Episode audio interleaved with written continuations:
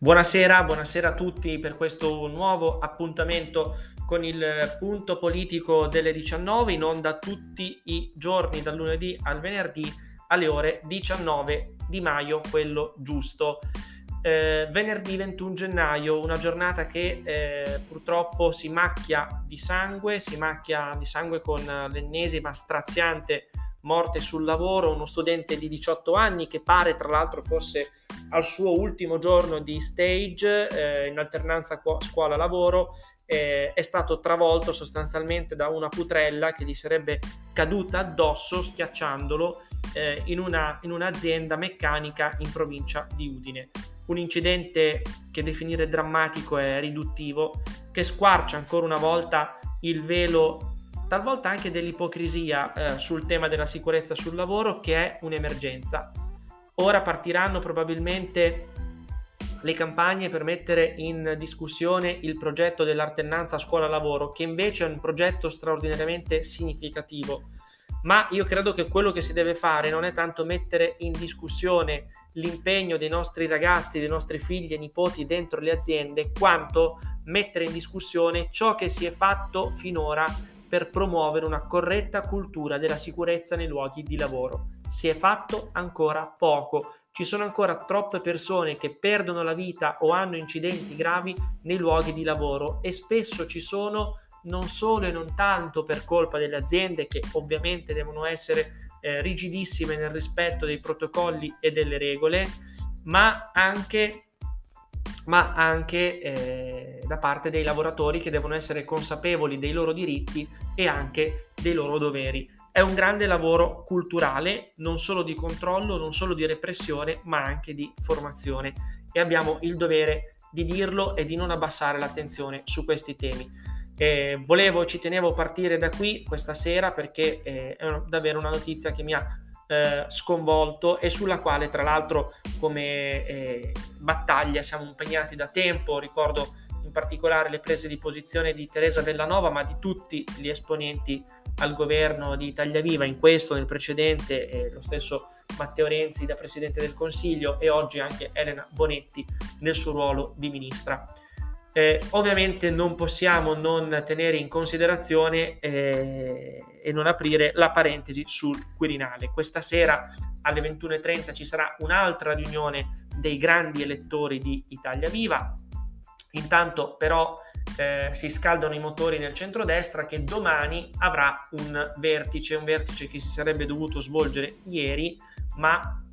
evidentemente non c'erano le condizioni per farlo.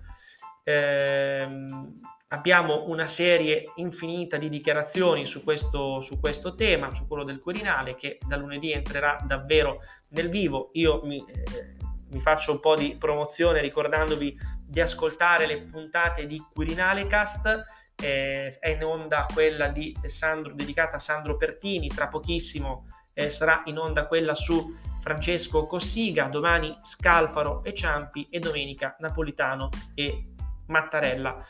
Eh, sul Quirinale vedremo che cosa succederà. Ormai è chiaro che ci sono due bivi da superare. Il primo è capire fino a che punto Silvio Berlusconi si vuole spingere nella sua eh, corsa al colle, una corsa che per quanto ci riguarda eh, non è nemmeno mai cominciata, ma evidentemente lui continua a crederci o tatticamente a tenere in piedi la sua candidatura per poi all'ultimo momento farsi di lato e proporre un nome, che potrebbe essere anche quello di Mario Draghi, ma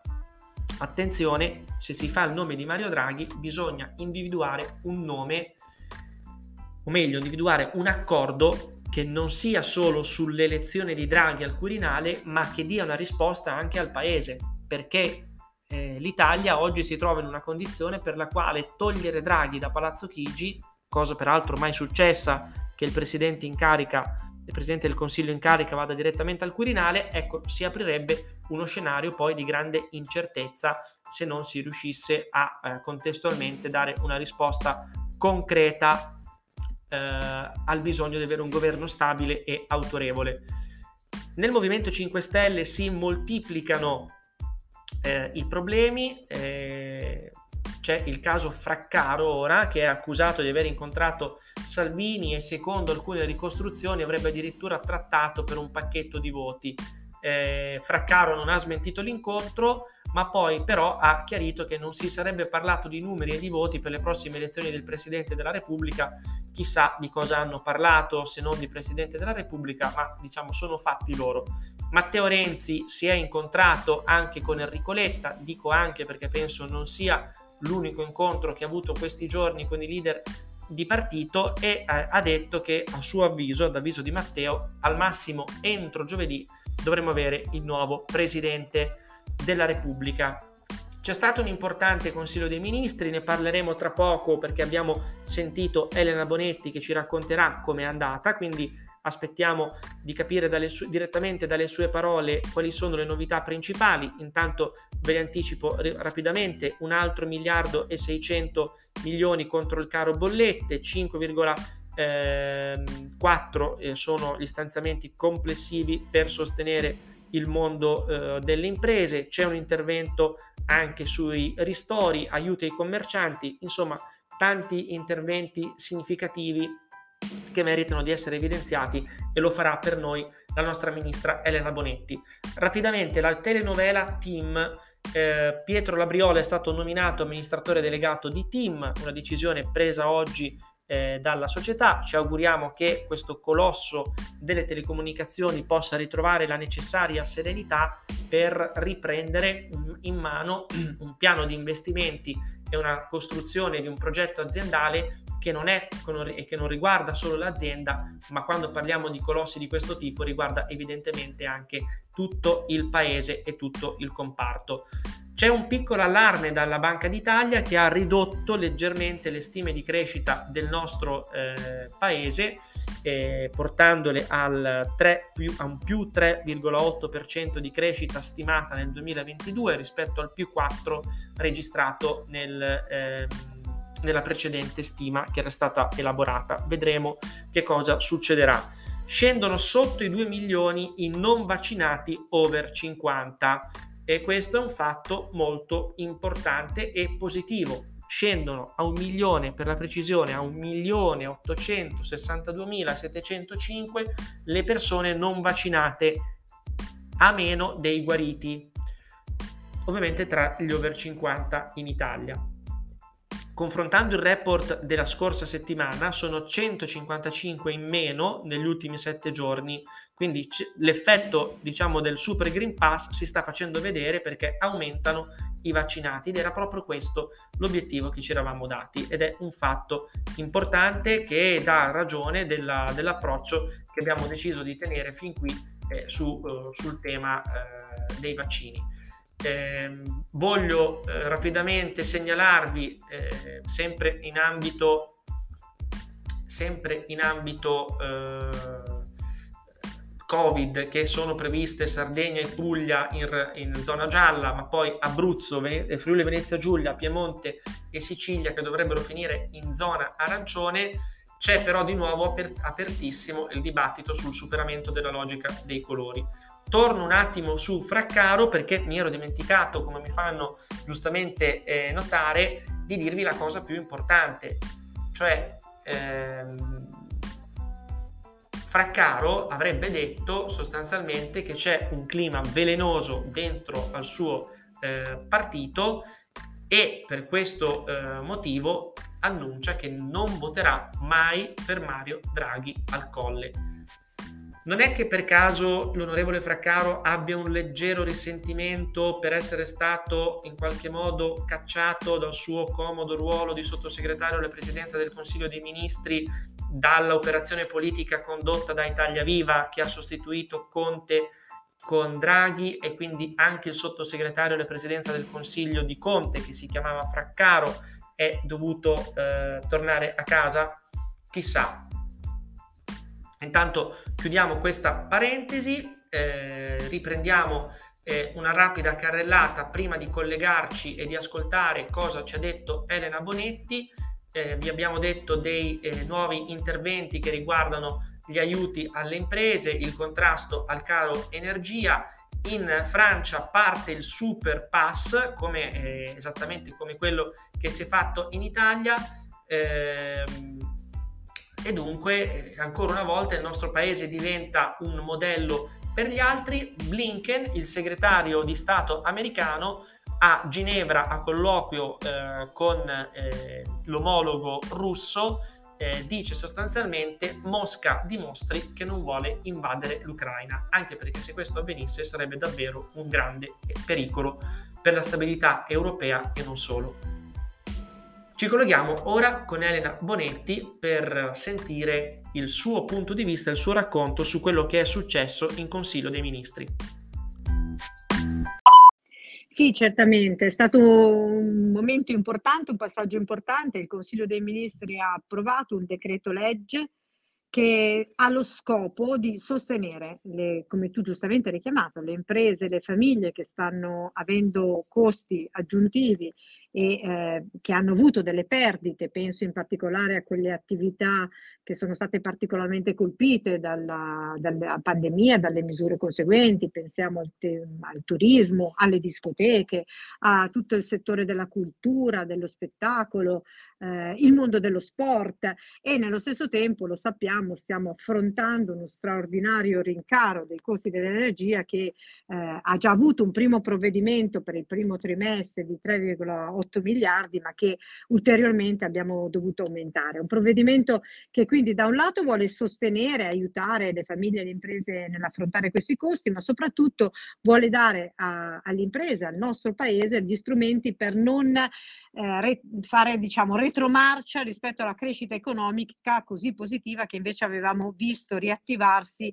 eh, nel 2021. Sapete che abbiamo chiuso un anno con un più 6,3% del PIL. E quindi è importante che al di là di questo effetto rimbalzo, la crescita, lo ha sempre detto il Presidente Draghi, debba essere stabile, strutturale e continuativa. I provvedimenti appunto sono una parte, sono circa 1,6 miliardi eh, che vengono destinati per sostenere i settori più in crisi, come quelli che ho citato, e lasciatemi ringraziare anche il lavoro straordinario che i parlamentari di Italia Viva hanno fatto anche, anche nell'ambito appunto parlamentare, nella richiesta e nell'impegno assunto per sostenere questi settori e un'altra parte importante del provvedimento riguarda l'estensione della riduzione delle bollette a tutte le imprese e un particolare investimento per le cosiddette imprese energivore, che sono buona parte molte delle imprese della manifattura italiana così importante. Ed è altro 1,6 miliardi, forse anche qualcosa di più. Quindi complessivamente è un provvedimento che è per questa parte ben oltre i 3 miliardi di ulteriore sostegno che mettiamo nel, nel nostro paese. Beh, direi, direi, che sono interventi necessari e doverosi anche perché uno dei, dei, dei, dei più grossi punti interrogativi di questa ripartenza economica è rappresentato proprio dal, dal caro energia e dalle politiche che possono essere messe in atto per contrastarlo e sicuramente Elena non, questo non sarà l'unico e l'ultimo provvedimento in materia per contrastare caro bollette e caro energia. Assolutamente, questi sono provvedimenti che riguardano il primo trimestre, importanti, significativi, si sta parlando di cifre significative, ma è evidente che noi dobbiamo purtroppo aspettarci che non ci sarà una riduzione poi repentina del caro energia e quindi eh, diciamocelo con chiarezza, dobbiamo da un lato mettere in campo quelle politiche eh, di investimento strutturale anche eh, rispetto a tutta la transizione ecologica che riguarda in modo proprio come dire, integrato il tema dell'energia, ma dall'altro lato senza ideologie, con grande pragmatismo, investire in modo tale che il nostro paese possa nel contesto europeo essere attrezzato anche per questo nuovo scenario. Tra l'altro, Elena, eh, passo rapidamente perché so, insomma, che sei in viaggio, non ti vogliamo eh, trattenere eh, sei in viaggio ma tornerai anche tu, benché eh, tu non sia formalmente un grande lettore, però sicuramente seguirai in prima linea l'elezione del prossimo Presidente della Repubblica. Tra i provvedimenti che sono stati approvati c'è anche un decreto che consentirà a tutti i, a tutti i componenti del collegio elettorale, quindi eh, deputati, senatori e delegati regionali, di poter partecipare all'elezione del capo dello Stato anche se negativi al Covid o in quarantena. Eh, in due parole, Elena, perché è stato mh, importante questo, eh, questo, decreto? Perché si è reso necessario? Eh, sentiamo a volte anche Beh. un po' di demagogia attorno a questi temi.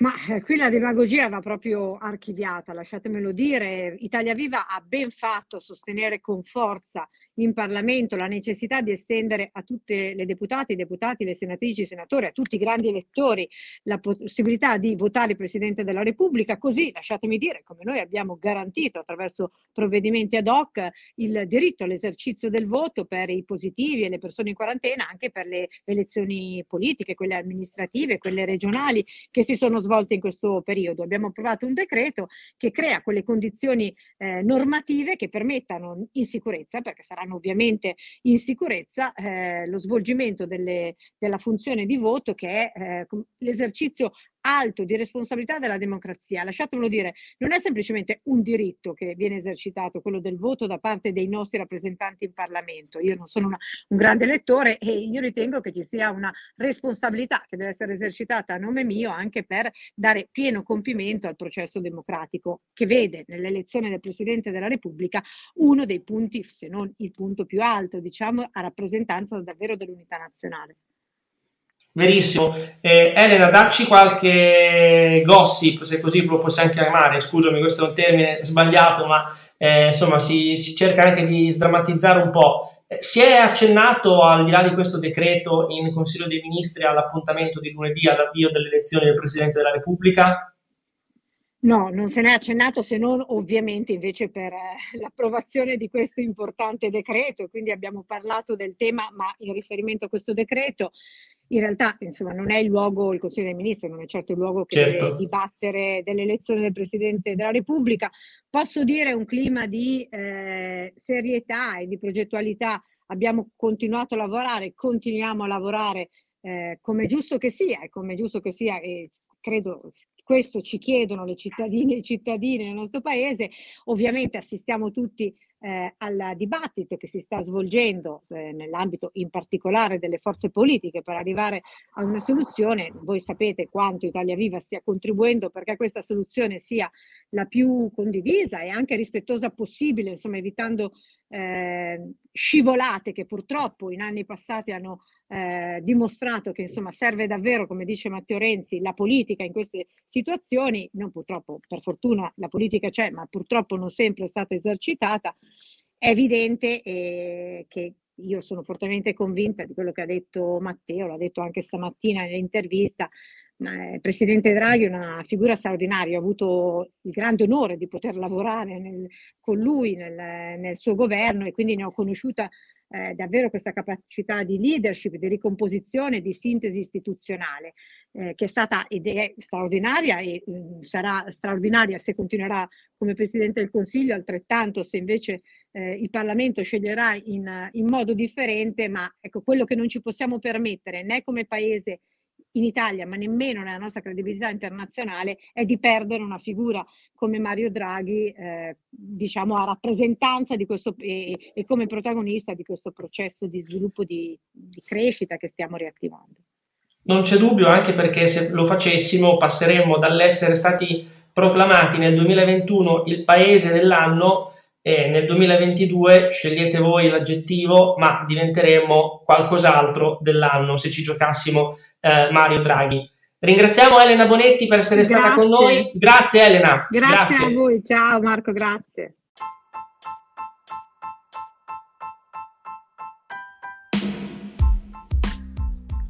Bene, abbiamo sentito Elena Bonetti raccontarci eh, un po' dall'interno come si sta vivendo anche questa vigilia delle elezioni del Quirinale. L'abbiamo sentita commentare l'esito del Consiglio dei Ministri. A me non lascia che salutarvi ricordandovi i prossimi appuntamenti in palinsesto alle 21 Radio Londra con Massimo Ungaro che ci racconterà qualcosa di quello che sta succedendo nel Regno Unito. Alle 22.30 la nuova puntata di Quirinale Cast dedicata a Francesco Cossiga e poi si aprirà a mezzanotte come sempre, l'ora di eh, Leopolda Story, una replica di quella che abbiamo mh, mandato in onda questa settimana. Domani alle 8.30 la rassegna stampa del weekend e poi vi consiglio di eh, controllare sulla app di Radio Leopolda che trove, potete trovare su tutti eh, gli Apple Store e i Google Play Store di Apple e Android eh, di controllare all'interno della app i contenuti eh, di questo fine settimana perché c'è un palinsesto davvero ricchissimo. Un carissimo saluto, noi ci risentiamo lunedì 24 gennaio quando inizieremo le votazioni per il nuovo Presidente della Repubblica. Un caro saluto, ciao a tutti!